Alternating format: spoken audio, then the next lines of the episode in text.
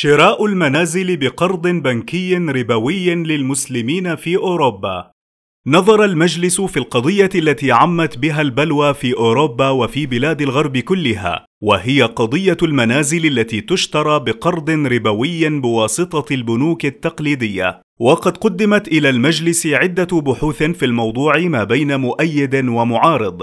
قرات على المجلس ثم ناقشها جميع الأعضاء مناقشة مستفيضة انتهى بعدها المجلس بأغلبية أعضائه إلى ما يلي. اولا يؤكد المجلس على ما أجمعت عليه الأمة من حرمة الربا وأنه من السبع الموبقات ومن الكبائر التي تؤذن بحرب من الله ورسوله ويؤكد ما قررته المجامع الفقهية الإسلامية من أن فوائد البنوك من الربا الحرام. ثانيا ويناشد المجلس مسلمي أوروبا أن يجتهدوا في إيجاد البدائل الشرعية التي لا حرمة فيها ما استطاعوا إلى ذلك سبيلا مثل بيع المرابحة الذي تستخدمه البنوك الإسلامية ومثل تأسيس شركات إسلامية تنشئ مثل هذه البنوك بشروط ميسرة مقدورة لجمهور المسلمين وغير ذلك. ثالثا كما يدعو المؤسسات الإسلامية في أوروبا إلى أن تفاوض البنوك الأوروبية التقليدية لتحويل هذه المعاملة إلى صيغة مقبولة شرعا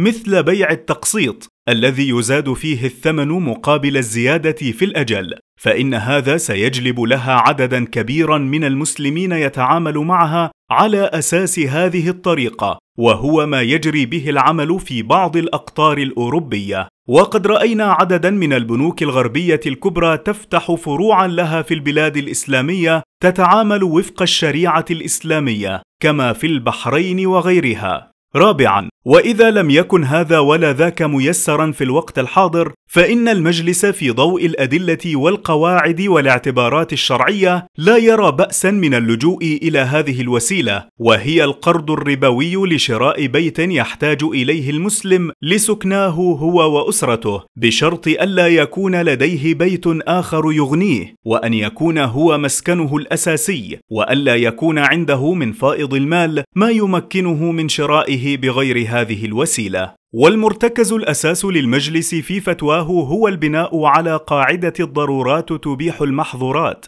وهي قاعدة متفق عليها مأخوذة من نصوص القرآن في خمسة مواضع منها قوله تعالى في سورة الأنعام وقد فصل لكم ما حرم عليكم إلا ما اضطررتم إليه ومنها قوله تعالى في نفس السورة بعد ذكر محرمات الأطعمة فمن اضطر غير باغ ولا عاد فإن ربك غفور رحيم.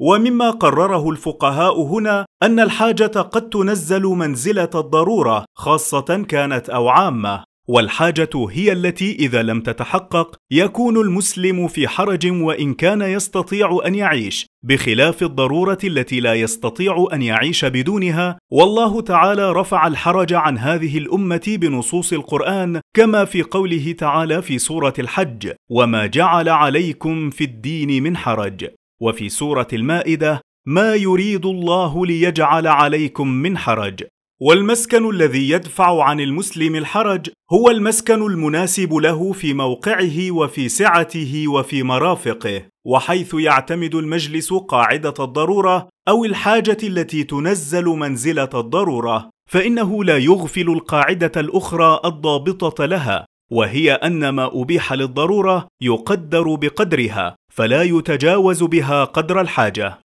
والمسكن بلا شك ضرورة للفرد وللأسرة المسلمة وقد امتن الله بذلك على عباده حين قال والله جعل لكم من بيوتكم سكنا وجعل النبي صلى الله عليه وسلم السكن الواسع عنصرا من عناصر السعادة الأربعة. والمسكن المستأجر لا يلبي كل حاجة المسلم ولا يشعره بالأمان فهو على ما فيه من كلفة الإجارة فإنه عرضة للإخراج من هذا المسكن في أي ظرف كما لو كثر عياله أو كثر ضيوفه وأشد من ذلك إذا كبرت سنه أو قل دخله أو انقطع وهو لا يجد ملجأ يصير إليه. وهناك إلى جانب هذه الحاجة الفردية لكل مسلم الحاجة العامة للمسلمين الذين يعيشون أقلية في أوروبا والتي تتمثل في تحسين أحوالهم المعيشية حتى يرتفع مستواهم في المجتمع ويكونوا أهلا للانتماء إلى خير أمة أخرجت للناس ويغدو صورة مشرقة للإسلام أمام غير المسلمين كما تتمثل في أن يتحرروا من الضغوط الاقتصادية عليهم